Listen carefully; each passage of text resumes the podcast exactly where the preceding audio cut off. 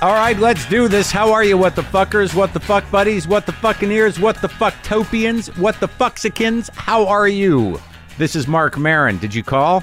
This is WTF, the podcast. Is this what you ordered? Is this what you're supposed to be listening to? Welcome to the show. I'm glad you're here. Today, I have Peter Bogdanovich on the show, the film director.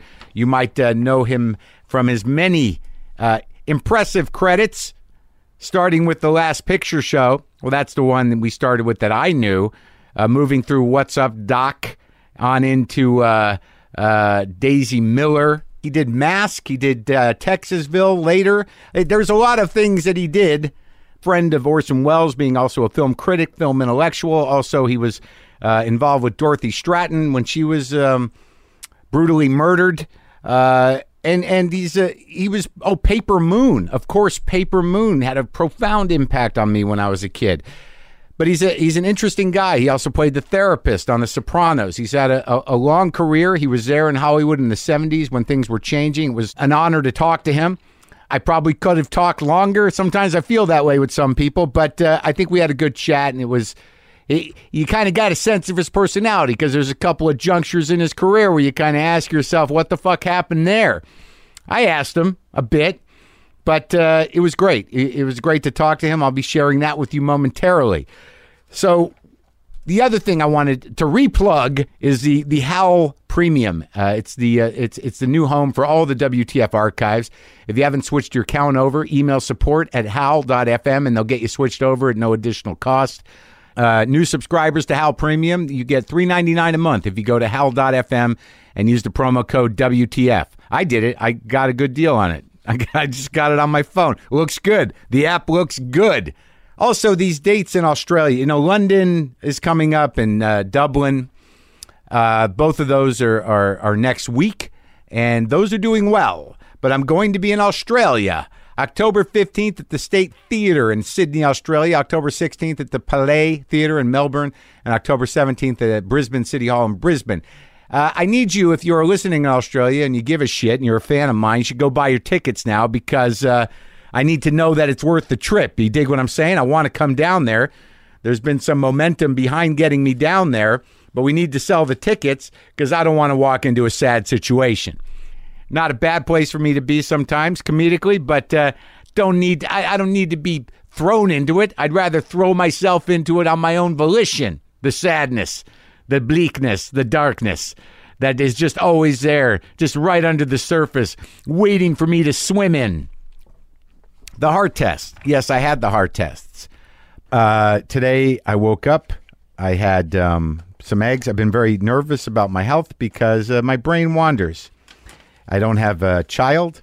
Uh, I am dating somebody, but she's not always at my house. So left to my own devices. Sometimes when I wake up, I like to uh, to wonder, uh, you know, how long that's going to go on for. But I've been having some uh, aches and pains and this and that. And as you know, those of you who've been with me, I had an event when I went running a couple weeks ago, and today I went to the doctor.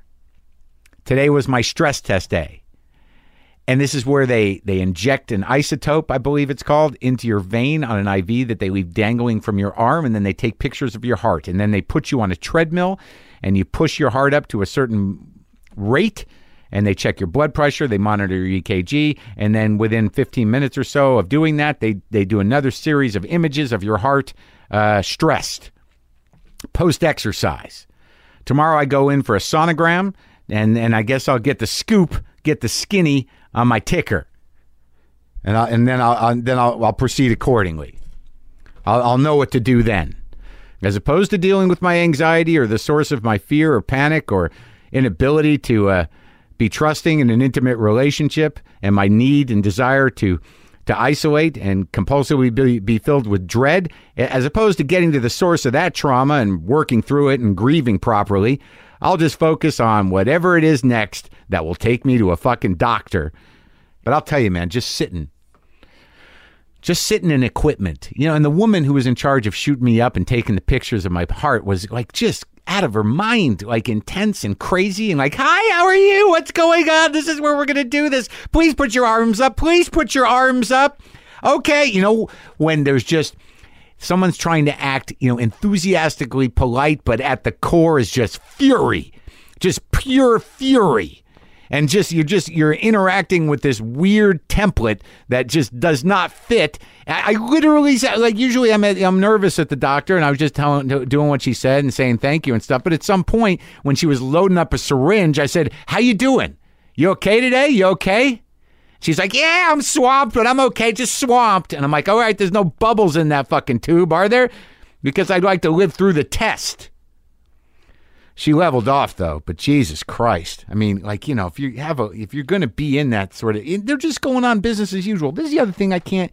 It's just baffling to me. I'm in there to, s- I I have to assume that they give people bad news about their fucking tickers every day, and that you know, at, at some point when you work in a doctor's office or you are a doctor, you realize that you know, planned obsolescence or obsolescence in general is just part of the human condition, and people are going to come and go, not just in the office, but off the fucking mortal coil. And you know, you just have to deal with that. That's part of the job. Oh, that guy, yeah, he was in here. It wasn't good. I guess he didn't make it. But for God's sakes, try not to make it business as usual while you're in there. Try to focus a little bit. I mean, they were talking about. I, I was on the treadmill with a, you know all these wires hanging off me, looking at the EKG, and they're like, "So that what you have to be out of here by 1.30, right?" And the woman, the intense woman, said to the woman working, "She's like, yeah, and the doctor's not even here yet. Yeah, I, I know. I, I I heard he was two minutes away. I'm like, now you know, can we not have that conversation? You know, in I want to I want to think that people care and that there's hope and that you're organized and that you know that my shit is you, you've got my right. The doctor literally came into the room for for a minute. I said, "Did you get my?" my test results from the other places like i'll check and then apparently he left because a new doctor came in and go where are we th- with this and then the woman who was over the top with intensity stuck another syringe into the dangling iv off my arm but i'm here to tell the tale and we'll see what happens tomorrow hey brian jones made some new mugs yeah WTF mugs. I'm not going to tweet them. I'm telling you first. Okay? I'm telling you first. You can go to brianrjones.com for the new WTF mugs. If you've listened this far into the monologue, you'll get a mug. If you wanted a mug, yet you fast forward through the monologue, I don't know what to tell you. Guess it's not your day. Whew, what else, folks? What else? Hey, very excited about this conversation with Peter Bogdanovich. I hope you enjoy it.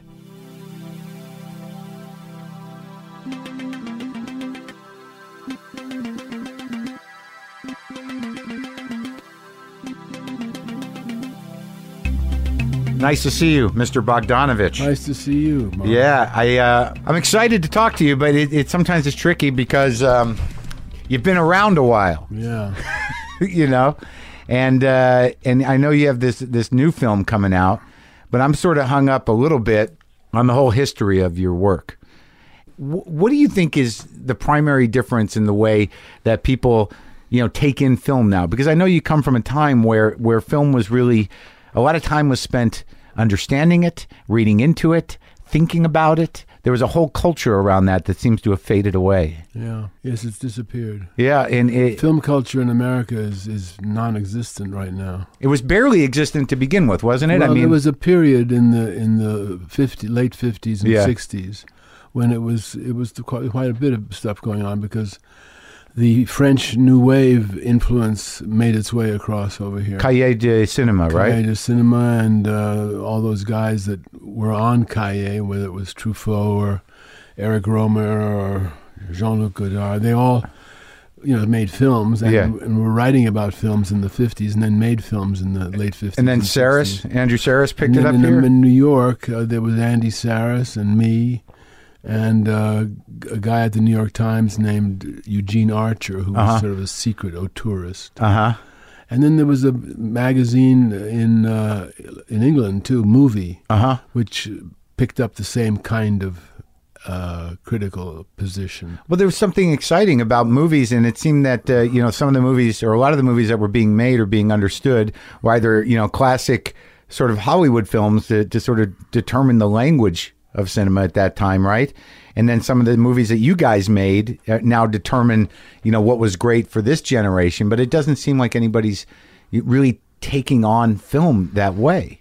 No, it, you're right. I mean, there are certain people. Richard Brody in the New Yorker is, Uh-huh. is very hip, and Anthony Lane is funny in the New Yorker, and sometimes pretty good. Yeah. the the whole thing between Pauline Kael, for example, Right. and Andy Saris. Right. Uh, that kind of stuff doesn't exist anymore. No one cares, and it's too big a field. I mean, There's they- hardly anything to write about, uh, really.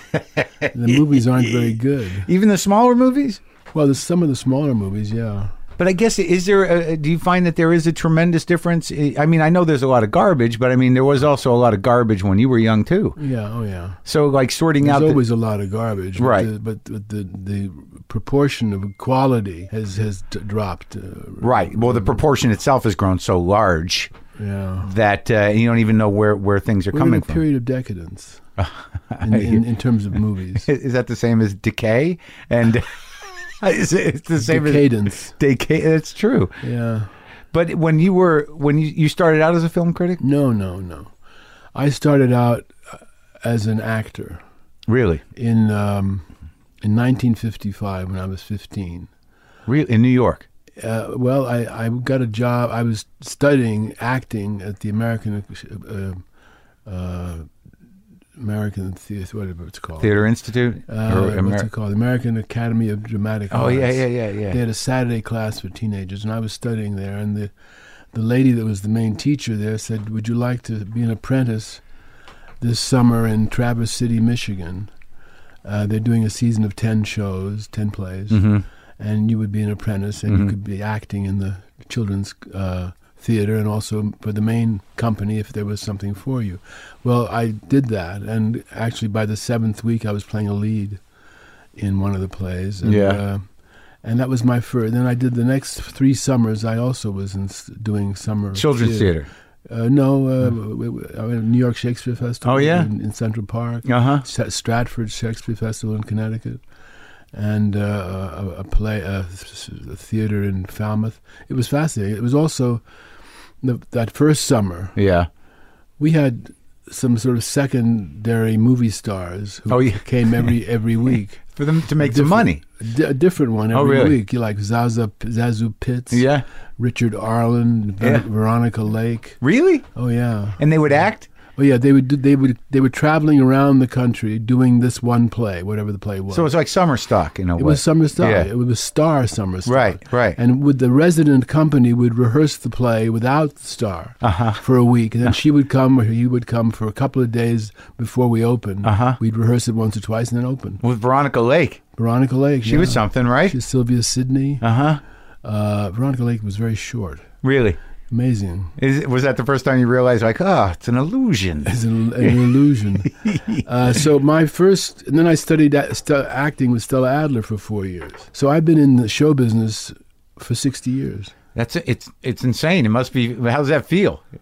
Really weird. I mean, I would imagine. But like, where did you grow up in the city, Manhattan, yeah. right? And what what was your what what kind of family? What did your father do? My father was a painter. Oh, like a, a a painter, painter. Yeah, a painter, an artist. And What he- type? What was his his style? Well, um, sort of post-impressionist, and, Oh, yeah. but with an element of the Byzantine as well, because he had very bright colors. Successful. Uh, no, no, artists are very rarely successful while they're alive. It's- Right. The, the people who make money are the art dealers after they're dead. Do you have some of your father's paintings? Oh, yeah. Yeah. Yeah. My sister takes care of that. And it's just Uh, you and your sister. Yeah, and I have two daughters and, and three grandsons. That's exciting. Yeah. How you doing as a grandfather? Well, I don't let him call me grandpa. Because then it would make me go into my Walter Brennan impersonation. Yeah, yeah, you don't want to hear that, Mr. Pitt, don't you? No grandpa, huh? No What do they grandpa. call you? Pete? Papa. Okay, that's decent. Papa. And what'd your mom do? My mother was working f- uh, in a job she hated for some years, and then she finally ended up teaching herself with some help how to make frames. And she became a very, very fine frame maker and framed my father's paintings. It worked out. Yeah, They were a no, team. They were a team, yeah. So when did the uh, the interest in movies begin? Well, I loved movies from the time I was a kid. My they took me to the mo- to see movies uh, all the time. What's your earliest memory of a movie? Well, I, I I don't remember it terribly well, but I was t- I'm told that I was taken to see Dumbo when Yeah. I was 3 Uh-huh. and that I hated it Yeah. and had to be taken from the theater screaming. So I'm wondering if it wasn't some pre precognition. to, to the- your Get future. me out of this. the first thing I remember really seeing uh, when I was 5 Mhm. They, my parents took me to the Metropolitan Opera, Wow. uh, eh, which was on 34th Street at that time, and um, I saw Don Giovanni, Mozart's Don Giovanni, with Ezio Pinza and Zinka Milanov. Mm-hmm. And I remember being scared to death when the guy went to hell at the end. The- Yeah. The thing opened up and he went, ah. So the opera worked. yeah, it was good. yeah. And um, but movies, I I always liked movies. Went to my parents. My father took me to the Museum of Modern Art to see silent films because my father was uh, about twenty years older than my mother, and he basically grew up with silent films. He, Mm-hmm. Sound didn't come in until he was thirty. Really? Yeah, So he had a respect for it. and he he communicated that to me. And he was also sophisticated in that because he was a painter, art was an important part of his life. So you probably went to the museum, the Met, Oh yeah, Uh, sure. to- he to- took me. He took me all the time. to visit his favorites. Yes, and he took me to to uh, galleries on Fifty Seventh Street, which used to be the the great place for galleries. It's a gift that you, you come from uh, such a, an appreciation Yes, and they always did everything they could to encourage me artistically, in my in my artistic endeavors. supportive very very supportive. in your acting. Yeah, And did and you, then what happened was um, th- there was I had had yeah. a column in my high school newspaper for four years About movies and theater. really? Yeah. Were you were you mocking? Were you were you mimicking somebody, or was no, it? I was. I, I don't know why I decided to do that, but I did. It was called As We See It. And they said, "Who's the we?" And I said, "Uh, "It's the royal we." And Uh-huh. then, then eventually, anyway. Were you a popular kid in high school, or were you? Well, I, they they called me Bugs because I did a very good impression of Bugs Bunny from the time I was in kindergarten. Do you bring that back with your grandkids now? Uh, Sometimes, Oh, good. and um, yeah, they like the Bugs Bunny and Porky Pig. They, Uh-huh. Uh, but I also ended up being called Dean and Jerry and Marlon because I did all those impressions. Dean Uh, and Jerry, G- what Jerry Lewis? Martin and Lewis. Oh, and- yeah? and um, oh sure. I you did that. Dean. I did Dean. Yeah, He was something, wasn't he? he was great. I loved him. God, he was so good. I just quoted him this morning. He, I burped and I said, "I got enough gas to get to Pittsburgh." You do sound like him.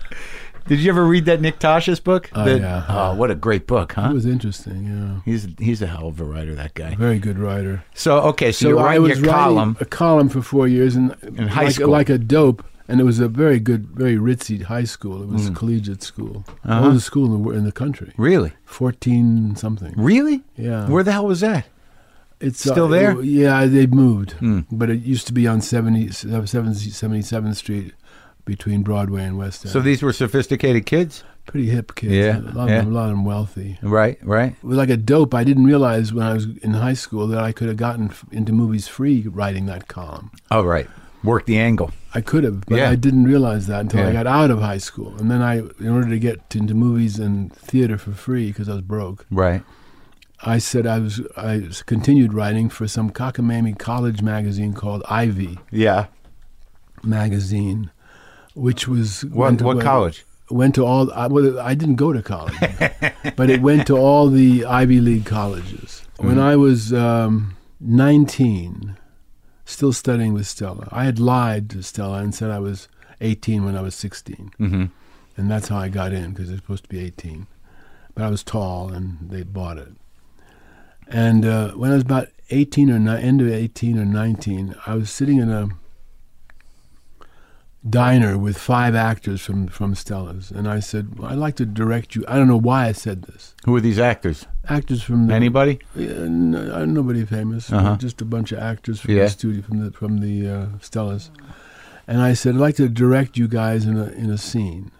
Uh huh. Scene class required was usually two actors doing a s- scene, Uh huh. or one actor doing a monologue. Right.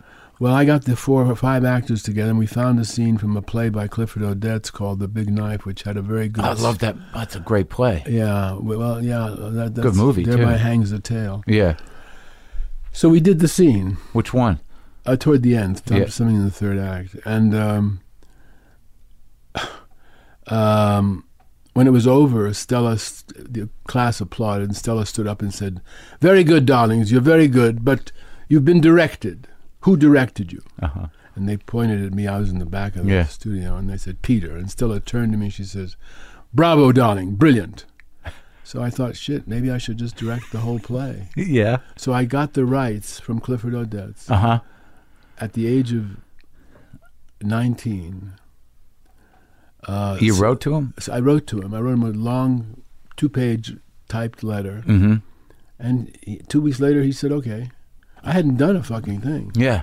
and um, he said I could do it. And I, I then it took me uh, nine months to raise fifteen grand to put it on off Broadway, and we did, and we got really better reviews than the original production, which was Strasberg and uh, and jo- John Garfield, and it ran a respectable sixty-three performances. Jeez. And then I was out of work. Right. Who So- did that film? Because it's hard to find that film. Bob Aldrich, what Robert a great! Aldrich. I love that movie, man. Well, the movie wasn't as good as the play, yeah. but uh, but it's a good movie. Steiger Aldrich- was a trip in that movie. Yeah, he was very funny. Yeah. But they cut some of his best lines, like "You have pissed away a kingdom today." I love that line. Gone. That's not in the movie. Yeah. Yeah. Um, So you're out of work. so I'm out of work. So I started writing uh, uh, about movies Mm-hmm. and theater, and I got in free. And um, a guy named Dan Talbot, who was, who was an exhibitor and a, and a writer, opened a theater two blocks from where I was living with my parents. Yeah. Called the New Yorker Theater. He changed the name of it. Yeah. It became a very influential theater. The idea of the theater was to run American classics as opposed to foreign films, Uh huh. which most of the art houses in New York were running foreign films. What year are we at? Uh, 60, Okay. 60, 61. So American classics at that point would have been some of the musicals, the westerns. Well, um, things like the the um, things like the Informer, Mm the Grapes of Wrath, hmm. Mm things like that. hmm. Uh huh.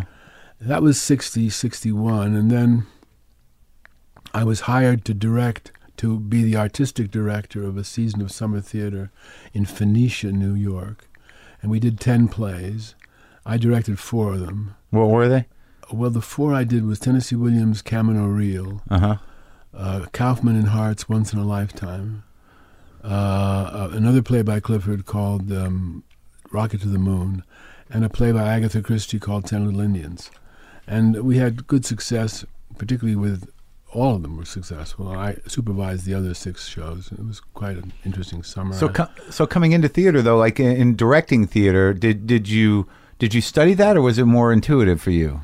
Well, I saw about 350 plays uh, in New York on Broadway. So I, I st- my mother insisted that I go to the theater. When you were a kid, when I was 13. And I raised the ruckus. I said, I don't want to go to the theater. I want to see Martin and Lewis yeah. in the movie that had just opened. And Right. she said, You're going to the theater. So you saw that. So you really went all the time. So you saw everything. Well, she sent me to this. She's made, made, insisted that I go to this play. It was Mm-hmm. Henry Fonda in a play called Point of No Return. I remember sitting in the last row of the balcony, and I loved it. I didn't think I would love it, but I loved. I What was it about it? 13. I don't know. It's just great, and uh, But did you feel it? Because I went to see some theater recently, and I tried to define, like I talked about it just the other day, the importance of theater. What exactly it is? There's something that you can't get anywhere else. It's like it's a visceral well, experience, and it's, moving. It's live. and- yeah. and it's exciting. And then after that, I went every weekend to the play. I must have seen 350 shows between 1952 and ni- and when I moved out of L.A. Do you- uh, uh, New York. And, Do you remember like moments where you were like, "Holy shit! oh yeah, yeah. I saw Cat on a Hot Tin Roof, directed by Kazan, and Oh my god!" I saw Ben Gazzara's first thing in End as a Man, which Really? was brilliant. Br- That's the first review I wrote. For Ben, was Ben Gazzara in End as a Man, which was written by Calder Willingham, um, based on his book about a Southern military academy. He, would, he plays a kind of a sadistic guy. He was very good, very funny, actually. And that was the beginning for him. That was For that Gazzara. made him a star, yeah. Yeah. Overnight, really. So many people got launched out of theater back then. I mean, it Yeah. made a big Oh, difference. sure, sure. Doesn't happen at all anymore. That goes the other way now. Doesn't seem to happen at all. No, anymore. because like now you you you become a movie star or TV star, then they they Bring drag it you to Broadway, to yeah. sell the play. Yeah, that's right. It's interesting. I didn't even realize that how much how many people came out of theater. John Garfield, you mentioned. I mean, he Oh, must sure, have he been. was with the group.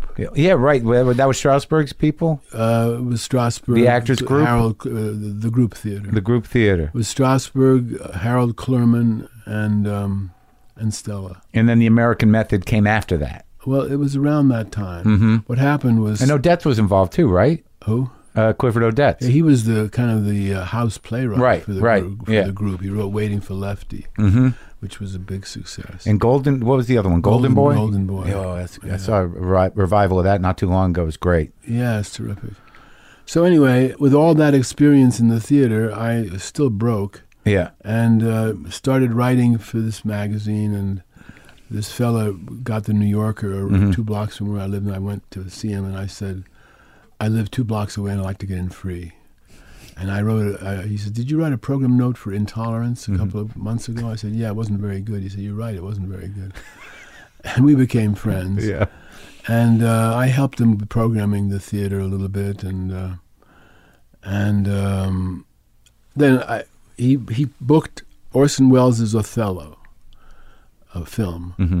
and I wrote a program note for it, for it, in which I called it the best Shakespeare film ever made, Mm-hmm. which was absolutely diametrically opposed to what everybody else was saying, which was that Laure- Laurence Olivier's movies were the best Shakespeare film. What I was, did- what was around then? Hamlet? well, he did Hamlet and, and Henry V. Right. And, Yeah. and I, I didn't like those. but- I mean, they were okay, but Orson's made a made a movie. Yeah. So I wrote this not too long uh, program note. Yeah. About two months later, I get a call from Richard Griffith, who's the, who was the curator of the Museum, Museum of Modern Art Live Film Library. And he says, We're going to do a retrospective, the first in the United States, of Orson Welles' films. And we'd like you to curate it and write the Oh, my accompanying monograph. How old were you?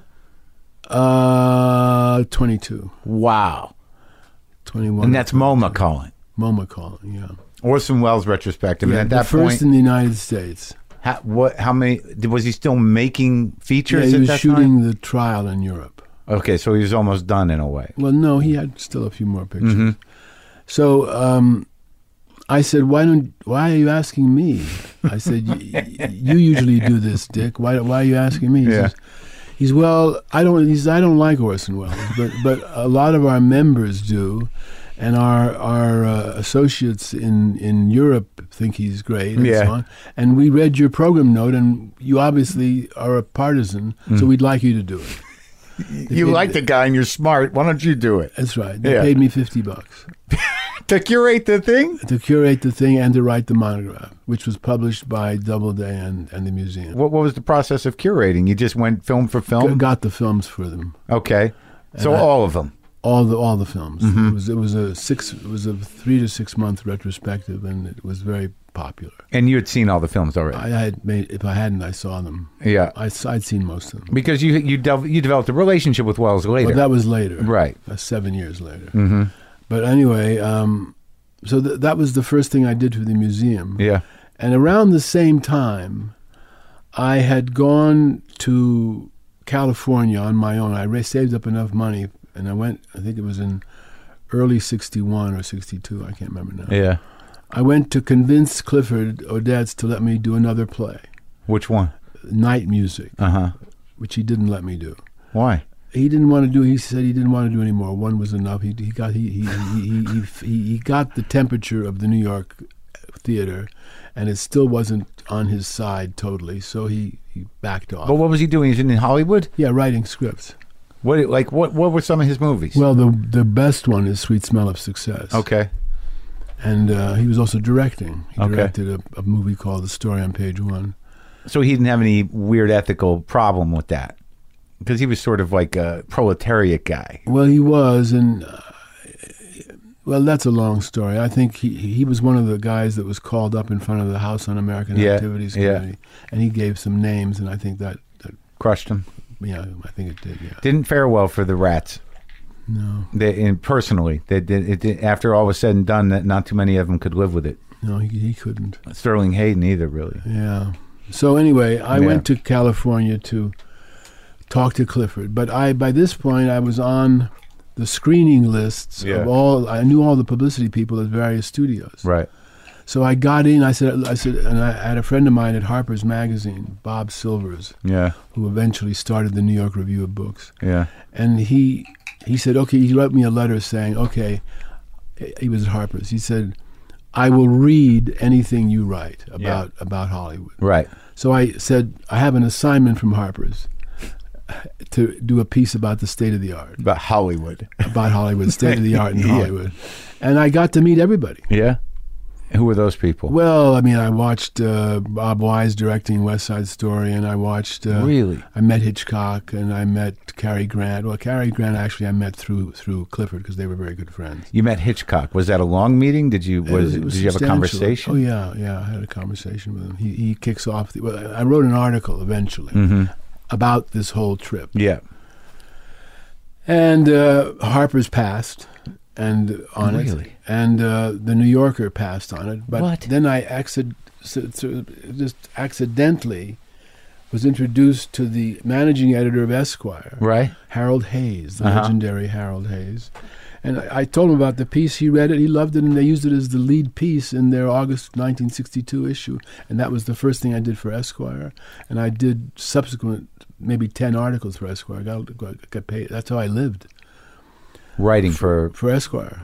And the irony is, then I did a, another play. In Directed a play. Another play. Which one? Which we had done in summer theater called Once in a Lifetime, Uh-huh. comedy about Hollywood. We had 13 sold out previews, played great, but opening night was not a good night. uh-huh. And it, we, got, we got sort of mixed reviews, but we didn't have enough money to keep rolling, so we closed after one night. It was very depressing. And um, it was because we were under finance. That's a whole long story. Anyway, um, a friend of a friend of ours who, who I was married by this time, a friend of ours whom I'd met when I was doing a profile on Jerry Lewis for Esquire. Did you sit down with Jerry? Oh well, yeah, I was with Jerry for three weeks. Isn't it, it's interesting to me that back in the day, people would spend a month with people doing uh, interviews. Yeah. So you spent that long with what a like a like a not even a fifty year old Jerry Lewis. Oh, he was thirty-five. Unbelievable. And what was what was that experience like? Very, very interesting. Yeah. And I wrote a very long piece. It was called, they said it was the longest profile ever published by Esquire. What did you find complex about him? Well, he was a pretty complicated guy. In what way? Well, hard to say. I mean, he was funny, but he was also in, in, introspective and he was all over the place. He was directing, producing, writing, uh, starring. Then what did you think of his reputation as being a, a, an auteur uh, and and respected in France? What did you think of, of his films as a critic? I liked some of them. Yeah. And um, I met his favorite director, wh- who was Frank Tashlin, Mm-hmm. who was also a comedy, uh, a, a cartoon director. Uh-huh. Anyway, Frank came to New York, came to see us. Yeah. He said, "What do you want to direct, theater or movies?" Yeah. I said, "Movies." He said, Yeah. "What are you doing in New York? You should come. up- We make them in L.A." Yeah. Within four months, Polly and I, my first wife, moved to Los Angeles. You had children already? No, no Not with yet. the express purpose of getting into the movies. And a year after we arrived, at a by co- absolute coincidence, I, I was at the same showing of a movie. It wasn't a preview or anything. Uh-huh. It was the same showing of a movie called uh, Bay of Angels, a French film. And sitting behind me was Roger Corman Right. who was with somebody who knew somebody I was with, and I was introduced to Roger Corman. He And you said- knew him obviously at that time. Of him. of him, Yeah. and he said, um, "I've read your stuff in Esquire. Right. Would you like to write for movies?" I said, "Yes." That's what you thought. Like this is the, the best. Uh, It's amazing. everything's working out. It's amazing. Yeah. And so within a year, not only was I did he offer me a job writing movies, he asked me to work with him on the film he was going to direct. First, he asked me to read the script and give me his opinion, give, give him my opinion, and uh, I said it's terrible. He said, "Yeah, I know it's terrible." He said, I, I- "I'd like you to do a rewrite." He said, "I'll pay you three hundred dollars and no credit." Mhm. Okay. But at that time, so you, you had obviously read a lot of plays, worked in a lot of plays, directed plays. You you you were taking apart movies. You were on sort of the cutting edge of film criticism. You were involved in that. You understood how it all worked. But had you written a screenplay at that time and No, before? So, you, but you knew the form. Well, I, I knew it. To, to, you know, I'd seen enough movies to know the i- get the idea, and I'd read a lot of screenplays. huh. But I forgot to mention that after the Wells retrospective at the museum, huh. the same place I met Harold Hayes, uh, uh, Esquire guy, Yeah. I saw a film by Howard Hawks called Hatari, Uh huh. which was his new film. And I called my friend at Paramount and I said, Look, if I can get the Museum of Modern Art to do a Hawks retrospective, would Paramount pay for it? And they said, and they got back to me and said, Yes. So I called Richard Griffith. and I said, "W- w- if if you'll put on a Hawks retrospective, Paramount. will- I mean, uh, yeah, Paramount will pay for it. Mm. Great. Mm-hmm. Yeah. So th- I was got I got paid by Paramount for the first money I made from movies, two hundred a week, to write the uh, c- monograph, the interview film. Hawks. I went to California, to interview Hawks, and find all the films. What was how was that for you? Oh, he was became a lifelong friend, He now, as as, did Jerry. did Jerry Lewis Yeah. to this day. To this day, yeah, I called him the other day. Really? Oh, sure. I know. The other day I called him ab- about a year ago. I called Yeah. him, Jerry, it's been 50 years we've known each other. You realize we're having our 50th anniversary? Yeah. Hey, Sam, Peter says it's been 50 years since we know each other. That's that's what you got. yeah, he was very happy about that. What- Anyway, so I did the retrospective of Howard Hawks, which was the first in the United States also. And the following year, I said to the museum, how about Hitchcock? Let's do retrospective. And they said, fine. And we got Universal to pay So for this is that. the mid '60s. This was Orson was 61, Yeah. Hawks 62, Hitchcock 62. So all these guys were still making movies, Oh yeah. and like Oh, uh, yeah. some of it, like Hitchcock's retrospective coordin- was coordinated with the opening of The Birds. oh my god, And uh, and I met Hitchcock again. I'd already met him and did and did the monograph for that. Universal paid for that. And then I left for, after that I left uh, New, New York and went to California. So you so okay, so Corman offers you this writing job. Now I got to assume, you know, given what you've taken in in your life up to that point and given that you were intellectually assessing the styles of all these guys, that once you started to get these opportunities, that there must have been tr- a tremendous amount of pressure by these these your your your own brain around how you were going to take this stuff on. Not really. No? The first thing I did was or Roger asked me to do a rewrite on that Wild Angel Yeah. script. It was a terrible script. Right. and I rewrote about 80 percent of it. Right. and he loved it. Yeah. Shot it, Yeah. and he kept running out of time, and he, he wasn't going to go over three weeks. So he kept saying, "He said, well, we'll- I can't do this. We'll do it second unit." Yeah. I said, "Who's going to direct second unit?" He said, "I don't know. Anybody can direct second unit. My secretary can direct. You can direct it." Yeah. I said, "Well, I'd like to direct it." Well, no, all right, we'll see. So I did direct the second unit. Now this is you know, so you're coming into it with no film directing experience, and you, you've got a camera guy, and you've got some lighting guys, and you got your sound I guys. had the whole crew.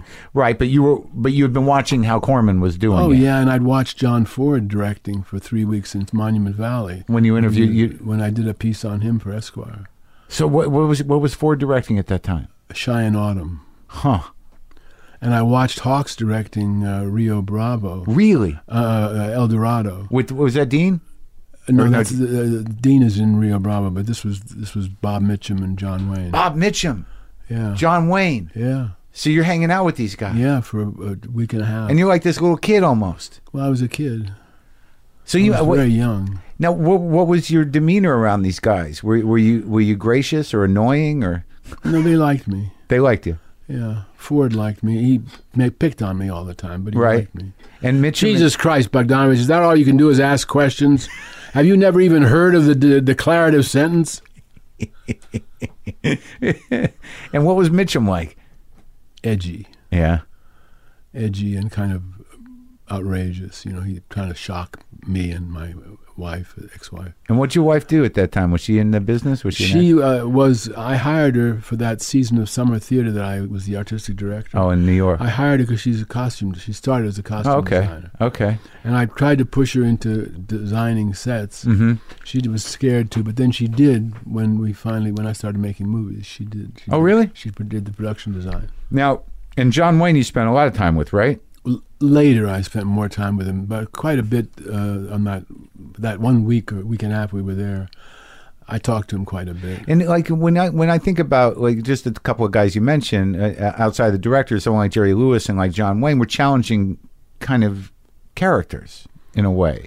Well, they were, but they seemed to like me. Yeah. Uh, Did you find that the uh, the creativity, like like with someone like Jerry Lewis, who's become sort of this weird caricature of himself, did you find an intelligence there that was surprising? Jerry was very smart. Yeah, yeah. very bright, And very John. sensitive, and yeah. Du- Duke was was extremely interesting and and and like a kid. He was like a like a huge ten year old. Uh-huh. He loved making movies. He never Yeah. went to his trailer. Yeah. he would sit around on the set playing with his six shooter or playing with the rifle Uh huh. and smoking and talking to the crew and and talk to me a lot. You like to Uh, be out in it. Yeah, he never went to his trailer. Mitchum was always in his trailer. Uh huh. So okay, so you, you you spent all this time and now you're out and you did the you wrote the movie. You're doing okay. Second unit. So there's Second- your big that break. was a big break. yeah. Yes. Right. And I did the second unit. And actually, I did the f- I worked with the first unit because there were some scenes that he had dropped with Peter Fonda and Nancy Sinatra that I had to get, and some scenes with Bruce Stearns. So the Corman crew at that time, the people, the actors that were around, because I I, I don't think any I don't have a sense. So why don't you give me a sense of of that operation over there? Well, Roger, w- you know, was down and dirty. It was l- do it fast. Right. But he was his own thing, right? Yeah, he were. He, this picture was made for American International Studios. But I got the feeling that it was some sort of weird, almost like shadow studio system over there. That you know he had a crew of actors and a crew of shooters that he you know used al always because he was making how many movies a year? Well, he made quite a few. Right. He pro- produced quite a few and directed. Uh huh. So it, it was it must have been sort of a lively place. Well, it was very lively, yeah. And uh, I went, uh, I, I shot the stuff, and he called me to his office when Yeah. he says, the editor was Monty Hellman, and he became a director. Roger calls me into his office. He says, Monty says your stuff doesn't cut. I said, What do you mean it doesn't cut? Yeah. He said, It doesn't cut. I said, Well, we we probably cut it wrong. We said, Well, go down and look at it. So I looked at it. I said, It's cut wrong. So I said to Roger, It's cut wrong. He said, Well, cut it yourself then. I said, Well, I don't know how to cut. He said, Don't you know how to use a machine? I said, No. He said, Well, go downstairs. Dennis will show you. The editing machine. The editing. Yeah, bay. that was how I learned to edit. Just start doing it. That was Roger. He'd throw you in the ocean, say, Swim. If you just didn't swim, you'd drown. That was it. How long did you spend over there? Did you spend a lot of time at Corman's operation? Oh, I, I worked on this this movie for 22 weeks. So was and did everything Well- that you could possibly do. Looked for locations, rewrote the script, directed the. f- so it's first sort of and your second movie. unit. Well, I had a lot to do with it, and it was the most successful movie in Roger's career. Really? Huge hit. What what was the title of it? The Wild Angels, Uh huh. and it, it actually was the first successful off Hollywood movie Eh, uh-huh. before before Bonnie and Clyde. You know. Right. It was, it was sort of the beginning of the new Hollywood in a way because it was a very counterculture movie. Mm-hmm. It wasn't a great movie. but Right. It was a very counterculture and it was very successful. Who else did you meet when you were there during that 22 weeks? Who was coming through? Was Nicholson around? Was De Niro I around? met Was it- Jack, but not then. I met him later. Yeah. He was he worked with with with, Rod, with Roger. Anyway, the picture was a quite a big success, Uh huh. and then he uh, felt uh, that I had had something to do with that, so he offered me a, m- a movie to direct myself. With your name on it. yeah, with my name on it. And that was Targets? Targets. Uh huh. That began with him saying, uh, "Boris Karloff owes me two days' work." I said, okay. And this is like Boris Karloff at- at 70, right? 79. uh Uh-huh. He owes him two days' work. And he says, Now, here's what I want you to do huh. I want you to shoot. Two da uh, shoot uh, twenty minutes with Karloff in two days. You can do that. Yeah. I've shot whole pictures in two days. Right. He says, then I want you to get a bunch of other actors and shoot uh, twenty minutes with them. So now I've got forty minutes. And the, and, the, and the movie was about a, a, a, a psychopathic sniper, right? Well, that wasn't any. It wasn't anything. It Uh. was just, all it was was Where was the script? there was no script. What does that mean? He basically was telling me how he wanted me to make a movie. Oh. okay. Shoot Corm, uh, shoot Roger um, Karloff. Boris. Karloff for two days, get Yeah. 20 minutes. Right. Shoot, use 20 minutes of footage from another picture that he'd made called The Terror with with Boris Karloff and Jack Nicholson, as a matter of fact. Use 20 minutes of footage from that. Yeah. And now I've got 40 minutes of Karloff. And now Doing what? exactly. I don't know. and then uh, y- y- you shoot with some other actors for 10 days and 40 minutes and now i have Uh-huh. Right. a new 80 minute Carla picture will you do it i said sure so we spent uh, uh, polly and i spent some time trying to figure out what the fuck to do with boris karloff in two days and What was he like? uh, i hadn't met him yet Oh, he was in Lo- London, He was- Right. He was in England. Well, when I was in New York, the, just re- recently before that, Harold Hayes, the editor of Esquire, Mm-hmm. had said to me, "You know, you ought to make a movie, buddy, about that guy in Texas who shot all those people, Charles Whitman." at the He went- college? He went up to the University of Te- Yeah. Texas Tower and Yeah. shot about 30 people. hmm It was one of the first of those kind of incidents, Yeah. which have proliferated yeah. since then. hmm And I said, I'm not going to make a movie about that. And then we were working with Carl. We were trying to figure out what the hell to do with Karloff. Yeah. We couldn't imagine him being a heavy. It was too. He was too old. Yeah. And uh, that kind of Victorian horror didn't seem to me very horrible anymore. And we ran the Terror, uh, a terrible movie. And I was shaving one morning, trying to figure out what the hell to do with this thing. And I was shaving, and I thought to myself, I know what I'll do. We'll begin the picture with the end of the Terror, and the lights will come up in a projection room, Yeah. and Boris will be sitting there next to Roger, and he'll turn to Roger and say, "That is unquestionably one of the worst films ever made." That's that's the scene you were going to shoot with Boris. I, I made I made a joke Yeah. for myself, Right. And I said, "Wait a second, that's not a bad idea. If he's an actor yeah. in a movie, Yeah. we don't have to use we can we, we don't have to we don't have to justify that Uh, material. Uh, So it's, right. Okay. So it was your way of getting around. Getting around Yeah. it, he's an actor. yeah. And then we thought, if he's an actor and he wants to quit acting because his kind of horror isn't horrible anymore. Right. What is horrible is this guy in Texas who shot 30 people. That's modern, modern horror. Right. So we, we said, that's the script. Right. So we wrote a script cross cutting between these two. One wants to retire, the other one is on a rampage. Uh huh. Roger read it, said, This is a brilliant script, best script I've, uh, I've ha- ever had to produce, but you can't possibly shoot all that stuff with Karloff in two days. Uh, so you'll have to rewrite it. I said, Roger, you just said it was the best script you've and I- and I- blah, blah, blah, blah, blah. Anyway, finally, we got Karloff for five days. Oh, he liked Paid it. the extra He five. liked it. Yeah, Boris loved the script. Yeah. And Roger liked it and paid the extra few Oh. bucks Okay. for five, three more days. We still had to shoot Boris in five days, half Right. the script in five days. And he was seventy nine. 79 he was great he, he liked me he didn't like roger at all but um, he liked me and we got along very well and uh, he liked the script Uh huh. and we shot the whole picture in 23 days And that was your first. that was my first film And how'd that do?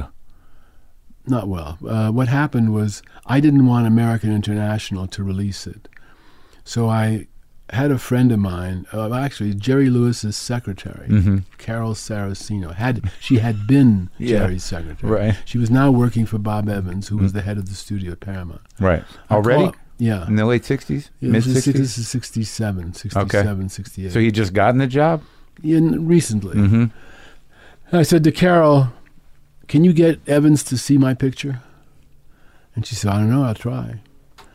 I get a phone call a couple of weeks later from Bob Evans. He says, You know, you ruined my evening last night. I said, What, what do you mean? He said, I wanted to. s- Uh, uh, Carol's been bugging me to look at your movie. I thought I'd look at a reel and go to dinner. I couldn't turn the fucking thing off. We want to buy it. Yeah. And that's what happened. And that was the beginning of your relationship with Bob Evans. With Bob Evans, signed a seven picture deal. Seven picture deal. Yeah, and um, they didn't use me on any of them. And you weren't thirty yet. Oh, how old was I? Uh, no, I wasn't 30 yet. 1968, I was um, 28. Well, let can we speak to that for a minute about what you said? i- i- Is that the, the, the first Corman film that you were involved with was really the turning of the tide in terms of the, the studio system, uh, their, their inability to see what the new market was. Mm-hmm. And and I don't know that Corm, Corman was necessarily on the pulse of that, but certainly He the- was. He was. Yeah, he did the He trip understood it. after that. Okay. So that was the beginning of, of their, their slipping and you guys finding your way It in. was the new Hollywood Right. beginning. But it happened sort of in a weird way that they, they had lost traction, right? Or did- was it a natural evolution? that- No, it was all kind of coincidental, Oh, it was. I think. Yeah, that that Bob Evans got that job, and that yeah, he was. Bob Bob uh, was very bright Uh-huh. and sort of an old-fashioned kind of studio head, actually. And things were interesting at that period. And when did you start m- finding your, or meeting these other guys that were involved in that, like around Coppola that, and around uh, that time. Friedkin? Who are your your contemporaries that you were close with? None of them. I didn't get along with any of them. Why? I liked older people. I liked Cary Grant. I didn't want to spend time with Jack. Because you had a respect for that for their work. I like what they did. Yeah, I wasn't friendly with any of those directors actually. But Uh, you sort of lumped in with I them. met them Yeah. and uh, got, you know I didn't didn't particularly get along with them. Were they friends? Were, were, were, uh, were you an outsider? kind of? Uh huh. I didn't hang around with those guys. Um, Why? Because they were living it up, or you just no, I just it wasn't my thing. I don't know. I, I don't know. It's weird. yeah. It's weird. You didn't like to party. No, I wasn't a party. In fact, what happened was then uh, Targets was my opened the door to a lot of things. Uh-huh. It got pretty good reviews. Yeah. The Times reviewed it twice, and Uh-huh. New York Times, and and we showed it to a producer named Bert Schneider, who was the head of, who was the head of a company called BBS, which was Bob Rafelson was a director who had made Five Easy Pieces Probably- yeah, yeah, it's great. and um, and uh, Steve Blauner and and and Steve and Bert Schneider and Did um, you get along with Rafelson? yeah, I did very much. Is he still around? Yeah, he lives in Aspen now.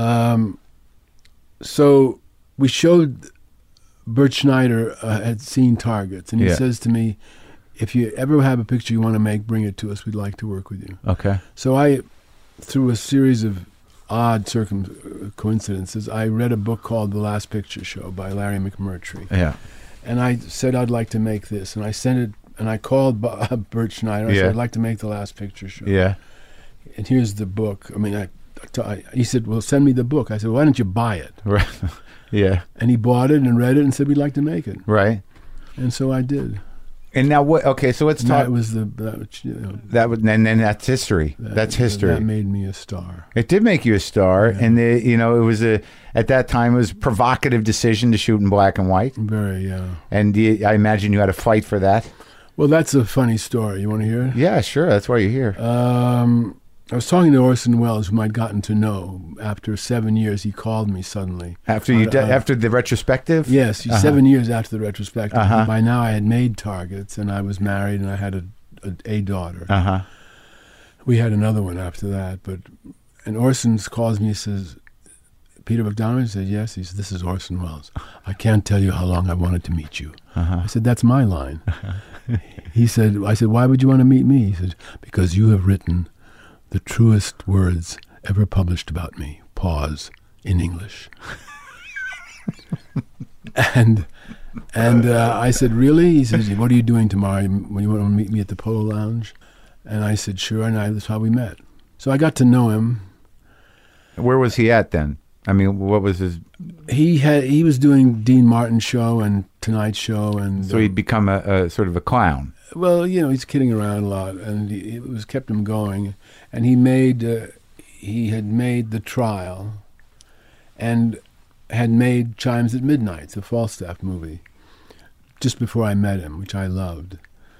Um, But when you say it was keeping him going, I mean, this guy was a genius.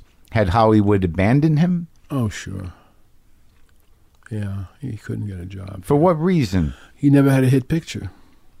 Hmm. That's basically what it was all about. Anyway, um, so I'm sitting with Orson at breakfast, and I said, I'd like to, in this, in this film I'm making, I'd like to get that depth of field that you got with Tolan, with um, Or- Citizen Kane and Yeah. Touch of Evil. who was that? Was that Tolan? It was Greg Greg Tolan, Tolan, yeah. yeah. And he said, You'll never get it in color. I said, Well, I, I think the film has gotten faster now. Maybe we, you'll never get it in color. I said, What do I do then? You shoot it in black and white. I said, Well, I'd love to shoot it in black and white, but I don't think they'll let me. Have you asked? no, I haven't. Well, why don't you ask? You know what I say about black and white, don't you? Know what? It's the actor's friend. Why do you say that, Orson? Because every performance looks better in black and white. Name me a great performance in color. yeah. I wasn't going to argue with him. So I went to Bert Schneider and I said, I'd like to shoot it in black and white. He says, Why? I said, Well, I Orson think- told me. I, I almost said that. I said, um, uh, I think we can get the period flavor quicker, and I think the performances will look better. And he said, oh, and he came, got back to me a week later. He said, okay, go ahead. A couple of years later, I asked him, how come you let me do it so easily? He said, I thought it would be a novelty. hmm He was right, Was it cheaper? marginally. Right. Didn't make much difference. It was a novelty. It, it demanded attention. yeah. hmm So that was a big hit, and then. And that was the first movie for what Jeff Bridges, maybe, Ma- um, The first time he got nominated for an Oscar. and and what Timothy Bottoms was it? Yeah, Tim Bottoms and Sybil Shepherd, Cloris Shepard's Leach- first Cloris movie. Leachman, and what and and uh, Cloris won the Oscar. Ben Johnson. won Ben the Oscar. Johnson. We got eight nominations. I You got were nominated for director, and script. and you're not even thirty. Uh, was I 30? That was 1971. I was, yeah, I was 31, 32. So this is this is mind blowing. This is like this is a huge deal. Huge deal, yeah. I mean, un- unbelievable. Did it you? also got great reviews. I mean, we, we got it's a great movie. Thank I mean, you. you know that. Newsweek said it was the best film by a young American director since Citizen Kane. Oh my God! Did Orson call you? Yeah, he sent me a telegram. It Oh. said, "Opening, reading your ma- reading your notices is like opening presents for Christmas." Oh shit! That's nice. Sweet, isn't it? Yeah. Did he see it? Yeah, he saw it. He said, "That's not the script I read." He didn't like the script. Oh, He said, "That's not the script I read." I said, "Yes, it is." He said, "No, it isn't. You transformed it." Did you ever think about using him as an actor? Oh yeah, we almost did Nickelodeon together. He didn't. What happened? I don't know. Yeah. It just didn't work out. The studio didn't want to pay him his money, and he got pissed off and didn't work out. So after last picture show, I mean, what was the pressure on you now that you were the the, the new kid in town? And No, and- what happened was uh, Mark was it wasn't like that. What happened was I was at uh, Did I- it make money? Oh yeah, Okay. yeah, um, a lot of money. Picture only cost a million three, Uh huh. and it made I think thirty million or something. It Uh huh. Did very well. Um, the picture was barely, f- not even finished, not not quite completely finished. Yeah. And uh, I get a call from my agent, and he says Steve McQueen's looking for a director. Mm-hmm. to do this new movie, The Getaway, and um, we'd like like Steve to see uh, the Last Picture Show. Mm-hmm. So Steve comes in, runs the Last Picture Show, comes out of it, and he comes over to me. He says, "You're a filmmaker, man. I'm just an actor. You're a filmmaker. I want to work with you." And Yeah. we, we started, and they they hired me to do Good the- guy. He was very nice to me Mm-hmm. we started to work on the getaway with walter hill was going to write it at that point i started work on the script with walter and um, i get another call from an agent uh, my agency says barbara streisand wants to see the picture she heard mcqueen is Last hiring- picture show. wants to see last picture show she's supposed to do a picture at warner's Yeah. and they'd like you to direct it, but she wants to see the picture first. Mm. So she sees the picture, she loves it, and um, she says, "I want to do a picture with you." And I said, "Well, I don't like that script that they've sent me. Which one was It it? was called A Glimpse of Tiger. and It never was made." And I said, "I just don't like it much." And she said, "Well, I want to do a drama with you." I said, "Well, I just did a drama. I want to do a comedy." She said, "I, I just did a comedy." I said, "Well." The Getaway wasn't a comedy. No, but she wasn't going to be in that. This No, was a right. Separate movie. Right. But I wasn't. I was just working on the script of The Getaway. I- Okay. I, never did make that film, by the way. Who shot it? Was it Peckinpah? Peckinpah. Okay. The reason, I, well, that's another long story. Anyway, um, so I go to John. John Calley was the head of Warner Brothers. Yeah.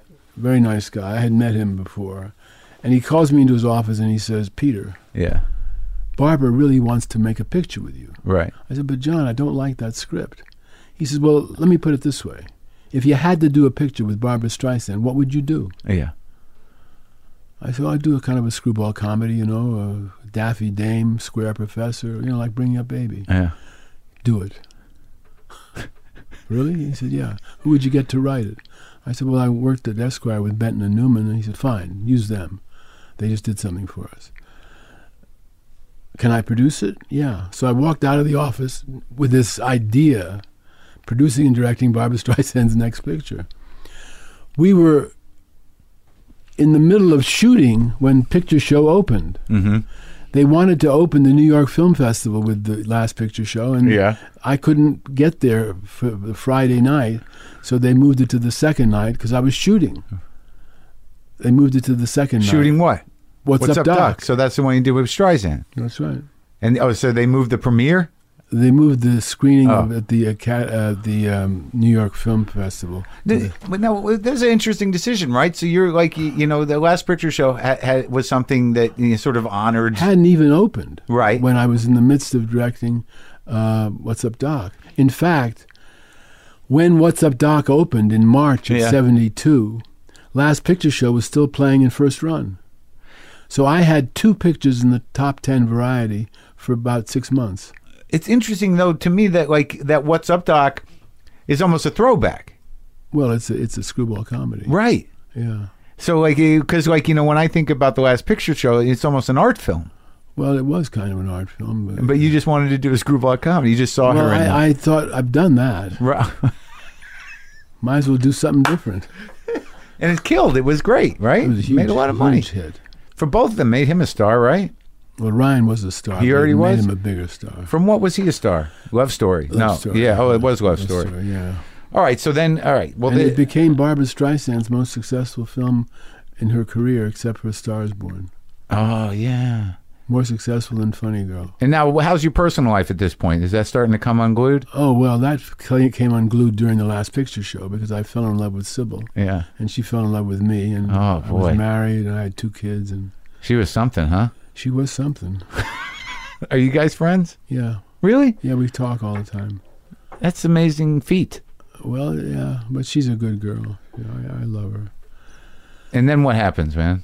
Uh, And then well- you do like what? Well, then I was going to, what I was going to do was a Western yeah, with Larry McMurtry. I said to Larry, let's do a Western. Yeah. He said, well, who's going to be in it? I said, John Wayne, Jimmy Stewart, Henry Fonda, all the guys. Sybil Shepherd, the Clancy brothers, Mm. remember them? hmm Ben Johnson, Cloris Leachman, Ellen Burstyn. He said, Jesus Christ. He said, what kind of Western do you want to write? I said, a trek. They start somewhere, they go somewhere. Mm.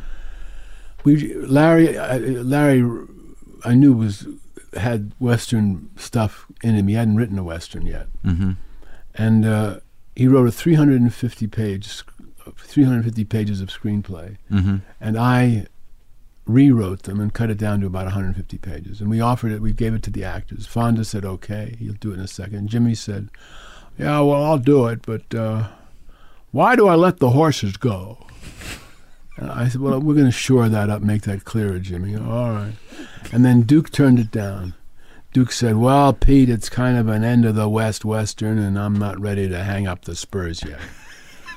but you don't die in the picture, Duke. He said, "No, but everybody else does." hmm So he turned it down. hmm So I said, I'm not going to make this without John Wayne. So I said to Larry, why don't you write it as a novel? Thirteen years later, he wrote Lonesome Dove and won the Pulitzer Prize. It's based on my script. He also bought bought the script from Warner Brothers for eighty-five thousand. What was it called? The, the script, script? Streets of Laredo, Mm. which was the sequel that he wrote to Lonesome Dove. He called it Streets of Laredo. Anyway, Great Uh, story. yeah. So you didn't do that. So you did last picture show, What's Up, Doc, and the third movie. Well, the, what happened was I, I turned. Uh, Paramount came to me and said, "Would you do this book called Addie Prey?" Yeah. And I read the screenplay that Alvin Sargent wrote. I said, "It's it's it's good, but I'm doing a western." Then when the western fell apart, they still were there wanting me to do this Addie Prey, which was about a con man and his little girl. And uh, But they, westerns were dying at that point, weren't they? they I weren't they weren't doing too well. hmm They were kind of on the way out. Right. But, but Wayne was still doing westerns that were successful. So Rooster Cogburn. It wasn't. Yeah, it wasn't. He he offered me that. hmm So I read Addie Prey, and Mhm. I, I said, okay, I'll do it, but it needs a rewrite. Yeah. And um, I worked with Alvin Sargent. We did a rewrite, and I I, I was looking through songs of the period because it was 1935. I always look at what was the hit songs of that period, and I come across a song called "It's Only a Paper Moon," Yeah. and I thought, "Paper Moon, that's a good title." Yeah. So I take it to Paramount and I said, I'd like to call it Paper Moon. They Mhm. said, What the hell are you talking about? Yeah. I said, Well, I don't like Addie Prey. It sounds like a snake. they said, Well, it was a best selling book. Yeah. I said, Well, how many copies is it sold in hardcover? And they said, 100,000. 100,000. I Right. said, Well, geez, if we get 100,000 people to see the movie, we're really going to have a big hit. All right, Peter, look, we don't want to have an argument with you. Uh, we're just not going to change the title right now. Yeah. Make the picture. Yeah. So I called Orson. He was in England. He was in uh, um, Rome Uh-huh. cutting a picture. Right. And I called him up. I said, Orson, can you talk a minute? He says, No, I'm busy. What do you want? I said, What? Just tell me what you think of this title, Paper Moon. There was a short pause, and he says, That title is so good, you don't even need to make the picture. Just release the title. He heard the he he heard the selling in your voice. Uh, he, just, he liked it. It was a good, it's a good title. Yeah. So I called. It turned out to be a good title. yeah, I called up I called up Alvin Sargent, the writer, and I said, Alvin, you remember those? We've got a carousel. We've got a um, a uh, carnival scene in the picture already. Mm-hmm. Remember those cardboard moons that people used to sit in and take pictures. Yeah, I said let's put a scene like that in the picture. With Tatum wants to go sit in the moon and he doesn't want to go or whatever. He said, "Why are we doing this?" He said. He said, I said "So we can call the fucking thing Paper Moon and nobody will say why." And that was that. And Yeah. that, that was a big hit too. Oscar winner. She won the Oscar at- at the age Tatum of- O'Neal. a- age of ten. I remember seeing that movie when I was a kid, and I was like, Jesus Christ, this is the greatest movie. Yeah, She was amazing. she was amazing. You still friends with her? Yeah, yeah. Really? She's in my new picture. And the one that's coming out now, she's plays funny a, that way. A bit. Oh, she yeah? Just does, does a bit, just a cameo, just for the fun. That's of it. nice. It's a nice Yeah, sort of loyalty well, thing. Sybil did that too. She's She was in it she's too? In it too briefly, and Richard Lewis and Michael Shannon. They all did bits. So you did okay. So then you did those three movies, which were huge, Yeah. and then uh, it, the tides turned a little. Well, then I made a, three that weren't successful Happens.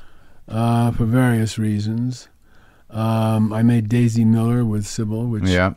The New Yorker just wrote a piece about it recently in which they said it's very rare for a great book to be made into a great movie, but Bogdanovich did it with Daisy Miller, which was very nice of The New Yorker Mhm. to say that. Uh, it got good reviews, but it, it was way ahead of the curve on those kind of films. Merchant Ivory hadn't Mhm. done any yet. So does it fare well? No, I mean, no. no, it got mixed reviews. But I Some- mean, in in, in retrospect. well, we won the best. dir- I won best director at Brussels. Mm-hmm.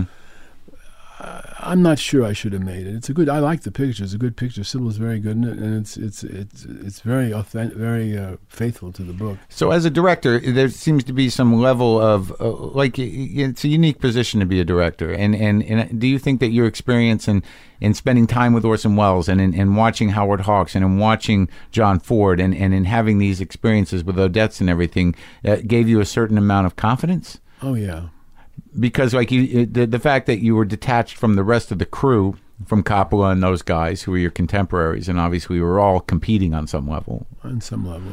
so but it seems to me that you you you sort of take it the way you talk about a picture failing or, or, or not failing is that something you you had calm about in the moment or is this something that you are able to do now Mm, Able to do now. Okay. Uh, we made a musical that was completely screwed up, called "At Long Last Love," a whole Puerto musical, which was screwed up, and um, why would you choose to do that in 1975 I I felt like doing a musical, set in the 30s, and I thought it'd be fun. uh-huh and um, it was pretty good, but it wasn't good enough. And we had a couple of bad previews, and then I recut the picture, and then didn't op- didn't preview it. And we were being rushed to open at the music at the uh, Radio City Music Hall, and the worst possible cut opened. We got very terrible reviews, and picture died, and. Uh, I recut it and thought it was somewhat better, but uh, I I just said, "Forget this." Do you ever picture." think, in retrospect, that your your your nostalgia uh, might have fucked you a little? Maybe I don't know. I, I think it was just I, I didn't get it right. You know, uh, musicals okay. are hard to make. Well, yeah, but but by that point they were done. Well, yeah, but uh, I didn't notice because I like musicals. You wanted to do I it. wanted to do it, and we did it live too, like they did in Les Miserables. Uh huh. Anyway, um, there's a funny a- story to that, which is that years later, Mhm. or 30 years later, or Yeah. something, 25 years later, Mm-hmm. not about three, four years ago. Mm-hmm. somebody calls me and says, "You know, At Long Last Love is streaming on Netflix." I said, "Really?" So I t- go to Netflix. I look at it. I, and I'm watching it. and I'm saying, "Wait a second. This is not my cut. Really? That scene. I cut that scene. Why is it here? But actually, it's good. Why did I cut it?" and then another scene comes up, and I said, "Wait a second. I cut. I cut that scene too." And they put it back. Who the fuck made this cut? Yeah. found out that the head of Fox editorial, a guy named Jim Blakely, who had died two years before at this event, Yeah. had recut the picture himself, Uh huh. and it was quite close to my original preview cut, but Uh-huh. it was it was different. Uh huh. He kept scenes that I'd cut, he cut scenes that I, and he did a brilliant job. And it was so good that we s- showed it down in Temecula when they gave me an award. People loved it, and Fox had a screening, and now they put it out on Blu-ray. That was so. That was that cut. That was that cut Uh-huh. that Jim Blakely did. I owe him a great favor. He got it right. Uh huh. Then I did Nickelodeon, which I had a lot of problems with the studio Uh-huh. because I wanted to do it in black and white, and they wouldn't let me do it in black and white, even though I'd had two hits in black and white. Um, the, the head of the studio was You would think a, a movie with that title that would- makes the most sense to do in black. I and white, know, right? And it- so I didn't. I, the picture did all right, but Yeah. I, I wasn't happy about it. Then I took three years off and went around the world twice with Sybil, and finally we Had a made- good time. We had a good time. Really Yeah. had a great time, and um, decided to do something different. Uh-huh. And I did a movie called Saint Jack, which won the Critics' Prize at Venice, uh, and Ben Gazzara won Best Actor, and so on. And uh, it was a modest success. I particularly made it for Roger Corman because I didn't want to. I, I- I wanted to use Ben Gazzara, and they wanted to use. They, s- the studio said, "No, we'll do it with you, but we want Paul Newman or Wa- Warren Beatty or something." I said, "No, I want to do it with Ben Gazzara." hmm So I made it for Roger for a million dollars. So he produced it. He put his name on it. He Okay. put up the money. Uh huh. And um, I like that picture. It's sort of a cult picture. And then I made They All Laughed, which was m- my a very personal film to me with, with Audrey Hepburn and Ben Gazzara. And that was, I fell in love with Dorothy Stratton and she was murdered. And that fucked me up for quite a few years. Yeah, I, I can't. I can't even imagine. Yeah, it- it- it- how many years? Like Well, I decades. didn't, I didn't make a movie for, um, for. I didn't have a movie released for five years. I was writing, I wrote a book about her called The Killing of the Unicorn. Uh, Dorothy Stratton, 1960, 1980. how long were you in love with her before that happened? How long did the relationship go on for? We actually knew each other for uh, about a year, but we had a thing going sort of for about 10 months. and then it happened. So you knew the guy? No, I never met him. No. No, uh, he didn't. The murder wasn't mainly because of the because he was estranged from her because of me. Yeah. It was much more complicated than that. It had Really? a lot to do with Playboy, Uh huh. and I don't want to go into it now. But uh, it was not a cut and dry thing where he's jealous because Right. it wasn't that at all. It wasn't that at all. So how did you feel about the film Star 80? oh, it was a piece of shit. Mm-hmm. It was completely inaccurate Mm-hmm. on every level. And Bob Fosse, I had helped Bob Fosse when he made Lenny. Mm-hmm. because I helped him with the black and white, Mm-hmm. and um, he bought the rights to a to a three part um art three part article about the the murder, Mm-hmm. which was published in the Village Voice, I think, Mm-hmm. and it won the Pulitzer Prize or something. How was that article? Not right. Mm-hmm. Nobody knew what Dorothy was like. They all wrote about her like she was some blonde bimbo, and they- they had no idea what she was like. She was extremely smart and and uh, very very sensitive and just brilliant. Fosse bought the rights, and um, I called him and I said, "Bob, why are you making the picture?" And he said, "Well, we think it's a good story." I said, "Well, you don't know the story. Mm-hmm. I don't know the story, so how the fuck could you know the story?" Well, we think we do know the story. I said, Well, Bob, whatever you want to do is up to you, of course, but all I can say is if I was, if it happened to you, I wouldn't make a picture about it. Mm-hmm. He made the picture, it was a complete flop, and it was uh, his last picture. Killed him. Uh, it wasn't a good picture. It wasn't anything like what she was like. I never knew him. Did that phone call end with "fuck you"? No, just goodbye. Mm-hmm. I never spoke to him again. I had to see Star 80 because the family was thinking of suing him. Mm-hmm. suing the, the studio, and we did. We we we we, we sued, and they paid off hundred thousand dollars, and they cut some scenes out No shit. that were just bullshit. And then you got involved with her sister. Uh, yeah, some years later, but Mhm. we, we but because Dorothy introduced me to her when she was a kid, uh, 11 and a half or Mhm. twelve or something. And then, of course, the murder brought our families very close. Mm-hmm. And uh, then I, and Louise and I got to be lovers about, uh, when she was, you know, about 18 or something. Mm-hmm. And this movie that you have out now, you wrote with her. Yeah. That's something. We were married for 15 years, and then she wanted to get divorced. She wanted to do some stuff. Yeah. And um, I loved her, so I did whatever she wanted. Mm-hmm. And we're very close. Still, obviously, you wrote the Very film clo- together. Very close. We wrote the film together, and we, we wrote the film together back in, in around 2000. I was wondering about that. But, um, but we're very close. We see each other all the time, and Mm-hmm. in fact, I used to when I was s- living out here recently. I stayed with at her apartment. It's, I can't even imagine how devastating that all must have been. How chaotic. I can't even imagine it. It- the- it, the- was, it was terrible, Mark. and you, and you, how the hell could you work? Right? Well, I didn't want to work. I, Yeah. I thought I would never make another picture, really. Too heartbroken. Yeah, I was just It's like, so who tragic. Gives, who gives a shit about pictures? And then that whole thing with like it- just the nature of of the seam, you know, the, that side of Hollywood.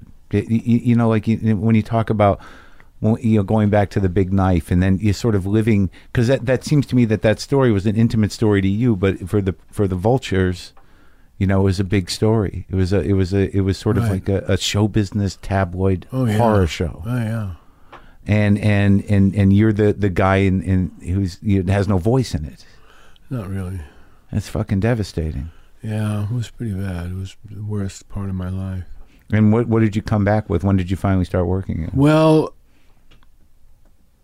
I was broke Hmm. because I bought back the rights to "They All Laugh," the picture that Dorothy and I Mhm. and Audrey Hepburn. That was a big did. cast, right? That was, It was Audrey Hepburn, John Ritter, Ben Gazzara, Uh huh. Dorothy. And that was that screwball comedy. It was a kind of a bittersweet romantic comedy. Okay. It was funny and also Mhm. s- sort of s- bittersweet. Mm-hmm. I thought it was the best film I'd made up to that point. I th- I still think it's my best film. Really? Well, it's my favorite film anyway. I don't know. I if got to my go best. back and watch it again. I, I remember seeing it, but I was think I was, I was young. What was that like? 81, 82? 81, yeah. Yeah, yeah. I mean, I was just in just graduated, maybe high school. you know. Oh, it's a good picture. Um, Wes Anderson and Noah Baumbach and Quentin Tarantino loved that movie. Oh yeah. Quentin put it on his 10 best list of all time, which I thought was uh, pushing it, but it was very nice. And you work with him. He he used you for voiceovers, right? He did on uh, on uh, uh, the Kill Bill picture. But specifically because he knew that you did that. that I did. I was always the disc jockey in my own pictures, and he knew that, so he asked me to come in and do a thing. What happened was, Universal offered me a picture Uh Uh-huh. huh. after I'd finished writing the book about Dorothy, which took me about three years. They offered me a picture called Mask, Uh huh. and uh, it was a, about a hundred-page screenplay, and it covered the last ten years of this boy's life. And I agreed to do it because I needed the money. Mm-hmm. But there was another reason also, which I'll tell you, which Okay. was that uh, when we were living in New York with making They All Laugh, and I was basically living with Dorothy, she Yeah. was staying at my suite at the Plaza, although she had a suite elsewhere, another hotel, but she stayed with me most of the time. So you were living the life, we were living together. yeah. right? But I mean, like having a suite at the Plaza, you were, you know, you were living a, a Hollywood life in Well, a I, way. yeah, I had a mansion in Bel Air. yeah. We used to go to Doubleday's bookshop at round, Yeah. which used to close at midnight on Right. Fifth Avenue. Yeah. It's not. It's gone now. They're all gone. But we used to go down there around ten thirty or some eleven o'clock at night and get some books and and the one the, the only play the first play that Dorothy had ever seen in, in on Broadway and the only one she ever did see uh, was The Elephant Man. And she was With Bowie, uh, it was before Bowie Okay. did it, and uh, I saw it with Bowie, but but that was later yeah. and um, she loved it and was very interested in it. And I didn't, I didn't, as I say, I didn't see it. But we went to Doubledays, and there was a book about the the real Elephant Man, Yeah. whose name I can't remember right now. John Mer- Merrick. Was it Merrick? Yeah, I think you're right. And she had this book that she was looking through about John Merrick, and I looked over her shoulder, and there were some photographs in there. I couldn't look at them. Jesus Christ! And she was riveted, Yeah. Interesting. and she wanted to buy the book. Yeah. I said, "You want? You sure you want to buy that?" And she said, "Yes." Very definite. yeah. And so we bought the book, and she read it pa- cover to cover. And I never figured out what that was about. And then after she was killed, I went to see The Elephant Man in New York uh, with but with Bowie, as a matter of fact. And then it sort of started to make sense. What what, what the thing was, Dorothy and I would be walking down the street in New York, Yeah. and everybody would stop and look at her. Yeah. Dogs stopped. Yeah. I'm not even exaggerating. This Dogs would is stop with at, us. from the they. She was stunning, and she'd also done the Playboy stuff. Yeah, but no, it wasn't the Playboy. It was thing. just because she- was stunning. Right. and she was tall Yeah. and just a knockout. She, movies never captured how she really looked. Yeah. She was better looking than that. And um, I said, everybody's looking at you, Dr. What, what, what is going on here? She said, no, they're looking at you. I said, they're not looking at me. The only reason they're looking at me is to see who you're with. And she, I said, well, does it bother you? She said, yeah. I said, why? Well, I don't know. I feel, I feel weird. It's like I've got ice cream on my shirt or something. So it didn't matter why they were looking at her; they were just looking at her. Yeah, And it she- was she- freakish. it was freakish to her. Yeah. And so I realized that if you're an outsider, whether you're beautiful or ugly, whatever sets you apart from everybody else still makes you feel like an outsider in some way. Yeah. And so I so I, I understood mask and I said, Okay, I'll do this Mm-hmm. hmm for Dorothy. And uh, we made it. It's a good movie. It was a good movie. It was a better movie when I finished with it than what they released. I had a big fight with them. I sued Universal. I Oh. Over what? never was more hated in Hollywood. Really?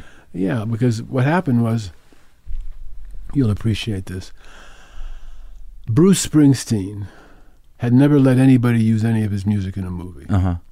but I knew him a little bit, and he liked he and Rocky, the boy in Mask, the, Yeah. the real kid, Yeah. had loved the Beatles and Bru- Bruce Springsteen. Right. So I said, "Can we use some of your music in the picture?" This was at the time when "Born in the USA" was the most popular album in history, Yeah. Yeah. and I got to use anything I wanted of Bruce's in the movie except "Born to Run." And I had Promised Land, Oh, yeah. Badlands, Yeah. Thunder Road, Yeah. and they were all in the picture.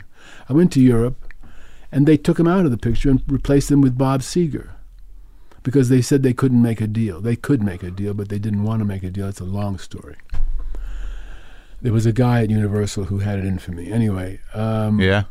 yeah, he didn't want the picture to be a hit. Where's that guy now? Well, he's he's, he's not in pictures anymore, but he's still alive, unfortunately. Anyway, uh, Um, Why do you have it in for you? well, for two reasons. Yeah. One, he didn't uh, greenlight the picture. He came into the studio after it was already greenlit, so it wasn't his picture. Right. So he's like, "Fuck that. Let's Yeah, get let's he- and take he- that off the docket." Yeah, and what he wanted was the picture he brought to the studio called Out of Africa to be considered the b- great film, which it it won, won best picture. Sure. wasn't wasn't that good a picture by the way. So he diminished my picture as much as he could, and I was pissed off, and I sued the studio, which was about as dumb a thing as you can do. As a director, You don't sue the studio, uh, but I sued the studio over Bruce Springsteen. over Springsteen and the cutting because there were three, there were two big sequences that weren't in the picture that I thought should have been. Uh huh. Anyway, it was a disaster, and uh, I didn't win, of course. And third, again, twenty years later, I, I got Springsteen to let I I said to Bruce, "Can't we get your music in the picture somehow?" He said, "Peter, look, if it, if it has to be for nothing, you can have it for nothing." Oh. So there was a new guy at Universal, Ron Meyer, and I said, I can get Springsteen in the movie for nothing. He said, write me a letter. And we got it in the picture. And I recut the picture, put in the two sequences that were missing. And um, th- they call it the director's cut, and it's, it's my movie. It's the movie I made, which wasn't released but is available now. So that's out there. People should know that. Oh, it's there. It's there. Director's you feel cut. better about it? Yeah, because it's the picture I made. It's a very good picture. I'm Yeah. very proud of it. Yeah. I wasn't proud of the fucked up version. Right. But it was a very un, it was a very awkward moment for me, Mark. As you can imagine, everybody saying, "Oh, I love this picture mask," and I'm saying, "But it's not my picture, not the picture I made." Look at this egotistical bastard. He says he's got a better picture than this. This is great. yeah. No, it ain't. What I made was pretty damn good. but Right. this is not as good. Did that fuck you? That bite you in the ass? Oh yeah, of course, everything did bite me in the ass.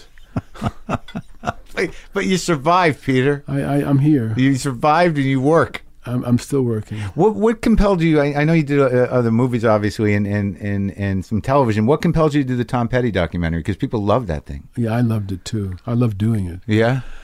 Well, what happened was this: a guy named George Draculius, who was a record producer, and a and a friend of mine whom I got friendly with through Wes Anderson, who became friendly with me too. Do you love his movies? Yeah, I like his movies a lot. You like Noah's movies? yeah, very much. And you like They're- Quentin's they're movies? Friends of mine. Yeah, Yeah. they're all. These friends are your of mine. guys, the young guys. Yeah, the young guys. Who they else? call me Pop, Who else?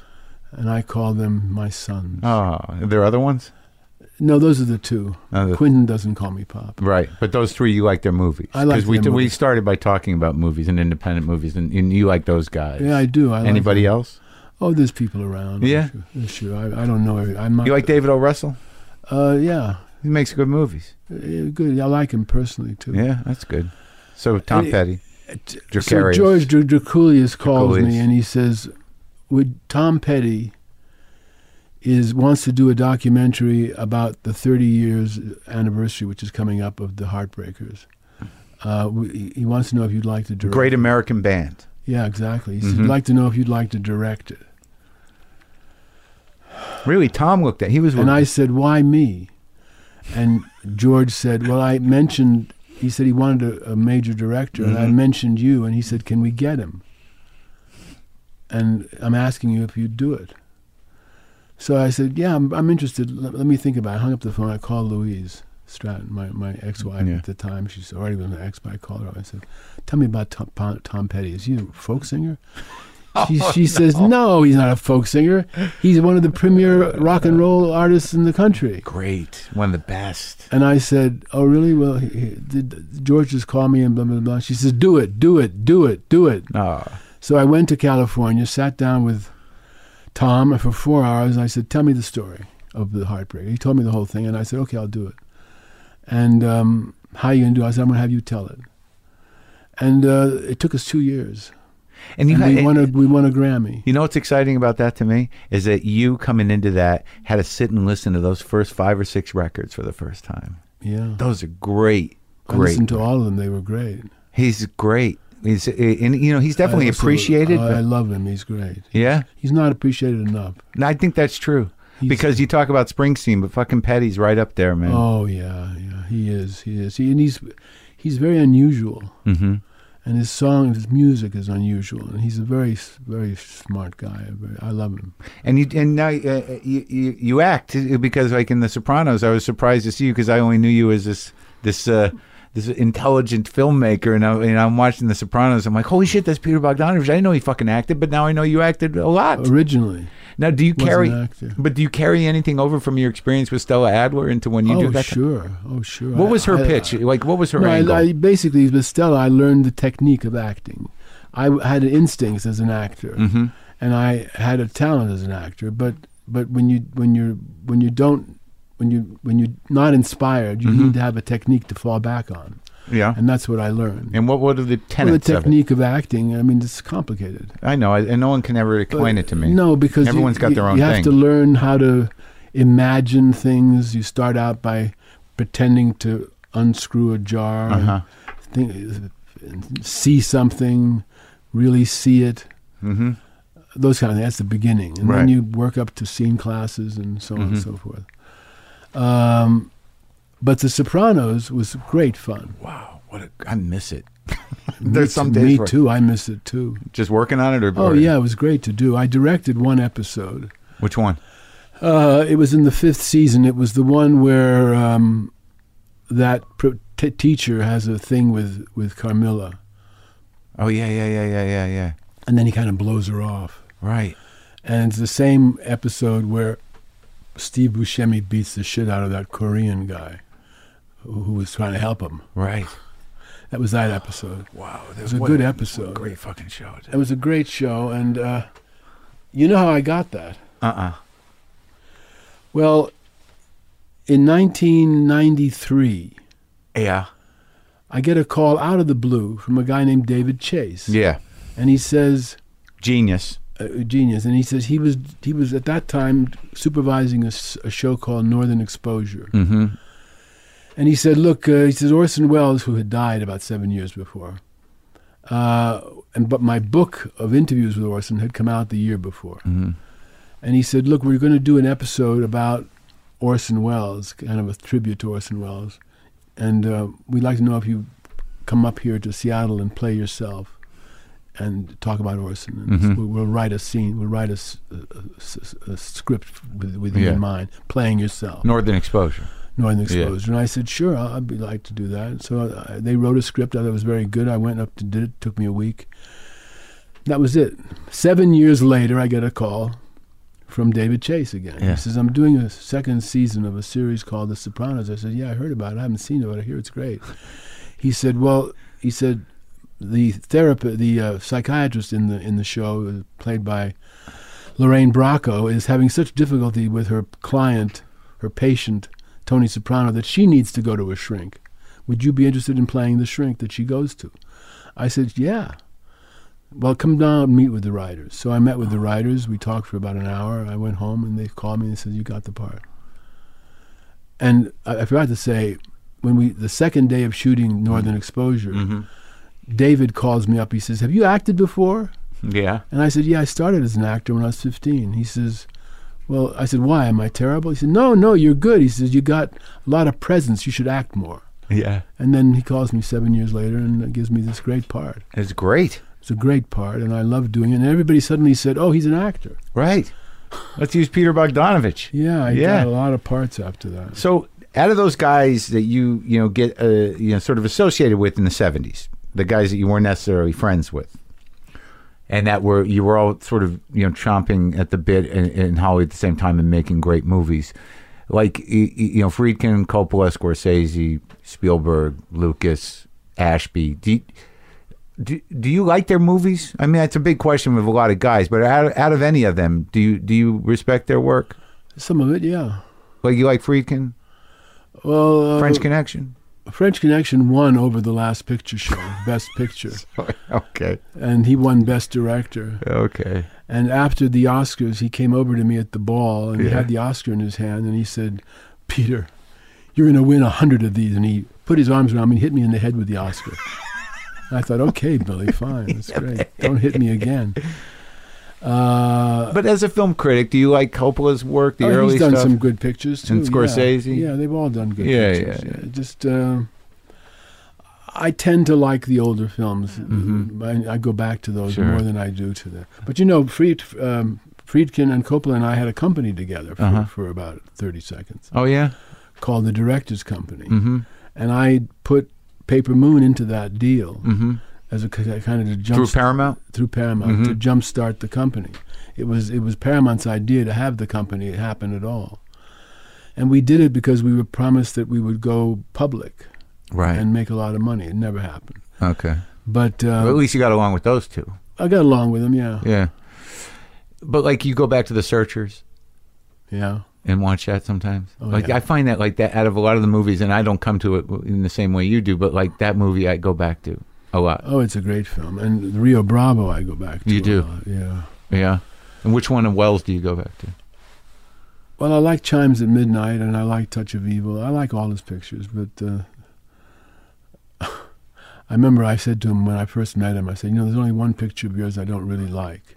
Which one? Yeah. The trial. I don't either." and I thought, "Wow, we're really close." Six months later, I made some kind of disparaging remark about the trial. He said, "We wish you'd stop saying that." Uh huh. I said, "I thought you didn't like it." No, I, I just said that to please you. Oh. I have great respect for your opinion, but when you when you denigrate that, you diminish my small treasure. Oh. Oh shit, Orson, I'm sorry. I, that's all right. We can. say- And from then on, he always referred to the trial as that picture you hate. I don't hate it, Orson. He's so that's so funny that he like as he got older he was this strangely needy man. Well, he was. You know. Yeah, like he he really it seems like it sounds like he really needed a friend. Well, we we, we, we were there. For, we, were- we, we I was there for him for, for a while. That's sweet. So the new picture, you know, like it's been a while, huh? Since you, you Well, I had a. You know, people say to me, "You haven't made a feature. You haven't made a picture for. What are you doing?" I said, you've been working. I but- have a very had, had a very Yeah. long yeah. twelve years. I did six years of The Sopranos, published a six hundred page book on actors called Who the Hell's in It. Mm-hmm. Did two specials for television, one about Natalie Wood, one about Pete Rose. Uh, directed a, fi- a f- a- a four hour documentary on Tom Petty, which won a Grammy, and a two hour documentary on John Ford that I redid. And was completely new, so I've been I've been very busy. I did, it wasn't like I was trying to make pictures No, and couldn't succeed. but like to write and direct and cast and to do like to really get in a chair again. It's been a while, right? yeah, well, uh, yeah. to an original screenplay Right. particularly. Yeah. And how was the experience? it was great. Yeah, Yeah, you like the movie? yeah. I think it's a funny picture. What is it? Pitch it to me. It's it's a screwball comedy, Okay, back to the screwball comedy. basically. Yeah. It's a little darker than What's Up, Doc. Uh huh. It- It's quite a bit dark Uh huh. because it's about a. The the basic idea was, what would happen if a guy gave an escort whom he had a night with, Yeah. gave her a lot of money to stop being an escort, Yeah. which I've done. How'd that work out? I did that in Singapore when I was Uh-huh. making a picture about pimps and, s and hookers and so on. you got involved with one and you I decided. got to- involved with a couple, Yeah. and uh, they were cast in the picture. And I said, and they wanted to go home. They w- had terrible s- backstory what had happened to them. The Yeah. guy had girl had been fooled by a guy and Mhm. put her on the street and so on and so forth. And I said, look, I'll give you some extra money. They worked on the picture. I said, well, I'll give you some extra money if you promise you'll quit this racket and go home. Mm-hmm. They both did. Mary Lim, she went back to Ma- Ma- Malaysia, and the other girl, uh, whose name I have difficulty remembering now, uh, went back to Bangkok. They did. Yeah, And they stayed out of the racket. yeah, That's a good story. yeah. So, that I- informed that this. was that was Right. the idea Uh-huh. sort of behind this picture. Yeah. And Owen Wilson plays a st- theater director, Mhm. New York theater, Broadway Uh director. huh. That's interesting. You have no knowledge of that, right? Well, no, he didn't. But Uh-huh. no, no, I- Uh, you, you. That's what I'm saying. That's you. Kind of. It's a surrogate. Yeah. Mm-hmm. and um, he's married and he's about to direct a play on Broadway with his wife, Yeah. who's a star, and so on. And the night before they arrive, he gets to New York first, and he has an escort. Mm-hmm. And he gives her thirty thousand dollars if she promises to stop being an escort. She's young, Mhm. played by Imogen Poots, who's absolutely brilliant actress. Great. And um, then he has auditions for this play that he's doing, and she comes into audition, not knowing that he's the director because he gave a fake name. Yeah.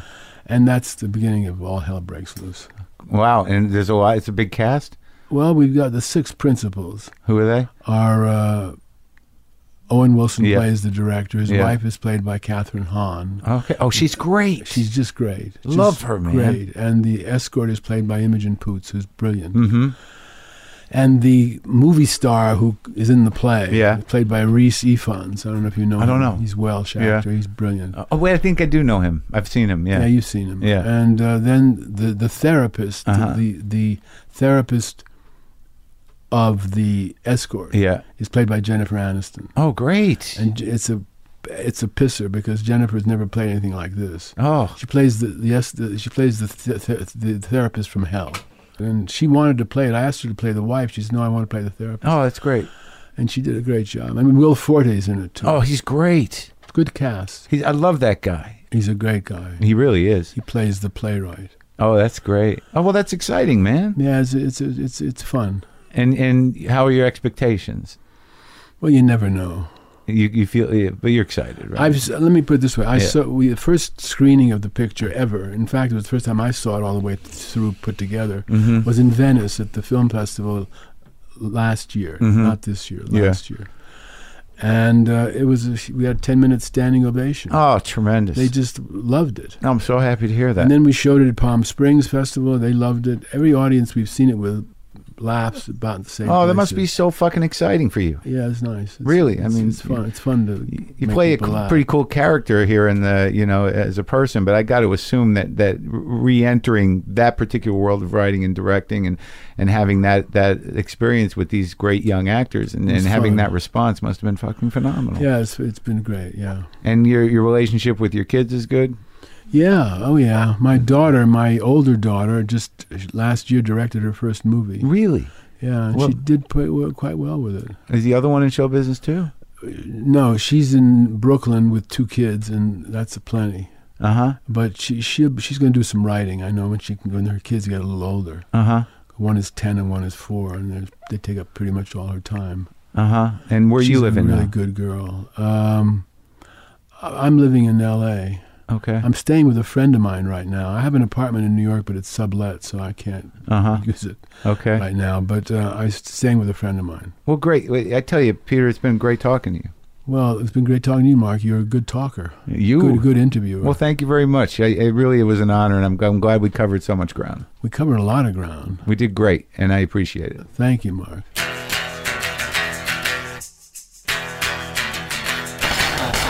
I enjoy talking to Mr. Bogdanovich. I get a feeling that he's not always the easiest guy to work with. Did you get that feeling? But there was a lot of wisdom there and a lot of um, exciting history, and I, I'm glad I got to talk to him. Go to WTFpod.com and for all your WTF pod needs, get a little justcoffee.coop if you want. Get on the mailing list, check my schedule for gigs, get hooked up with the new Howl app. Do the thing, man. Do the thing. I'm going to play some guitar. So I, some guy uh, actually doesn't like it at all, but he liked it the other day because there was a story behind it about my friend Dave. Hold on.